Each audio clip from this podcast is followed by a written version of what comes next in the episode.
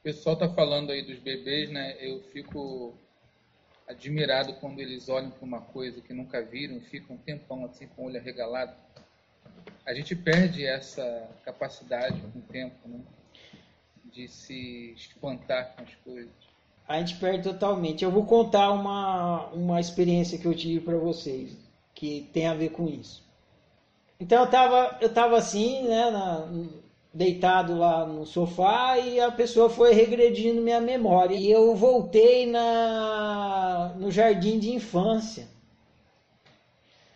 da escola que eu estudava quando eu morava no interior de São Paulo, bem pequenininho. E nessa lembrança que eu estava tendo, eu estava sentado numa carteira dessas de escola assim, bem pequenininho, tinha na minha frente um monte de lápis de pintar, aqueles lápis coloridos de pintar e uma folha em branco. Então, o que eu entendi na hora que eu estava lembrando disso é que era um dia que estava tendo uma atividade de pintura. Você podia, e como a gente era bem pequeno, devia ter tipo três anos de idade, quatro, era tipo pré, antes maternal, né? Antes do pré. Você podia pegar o lápis e riscar qualquer coisa ali. E aí eu peguei um lápis assim em cima da mesa e fiz um risco no caderno. Na hora que eu experimentei a cor do lápis, era como se eu tivesse entrado num êxtase assim. Eu olhei assim, vermelho! Verdade, eu não tinha nome ainda. Foi só a experiência da cor. Nossa! E o louco é que na hora que eu experimentei a cor, junto veio uma carga de emoção que assim era como se eu tivesse estava esperando a coisa mais fantástica do mundo. Fiquei super emocionado em experimentar a cor vermelha. Aí eu peguei um outro lápis de uma outra cor e fiz um outro risco aí, era outra cor! Era outra cor! Aí eu fiquei, nossa senhora! Duas cores! Que coisa do caralho! Que sensacional! Aí eu peguei um outro lápis, três cores! Eu quase pirei em fazer três riscos numa folha branca.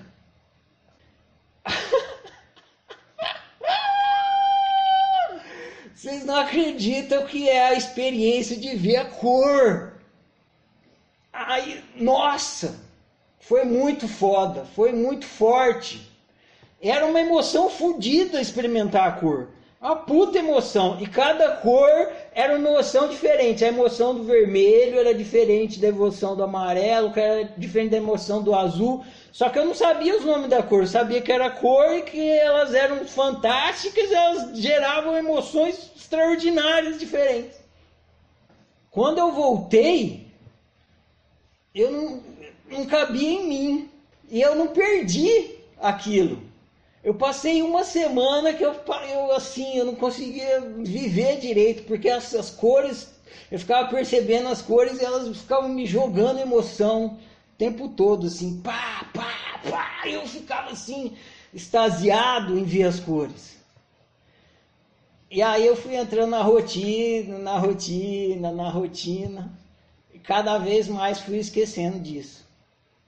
E agora, já, tá, já tinha até esquecido. Agora eu olhei para a cor de novo lembrei.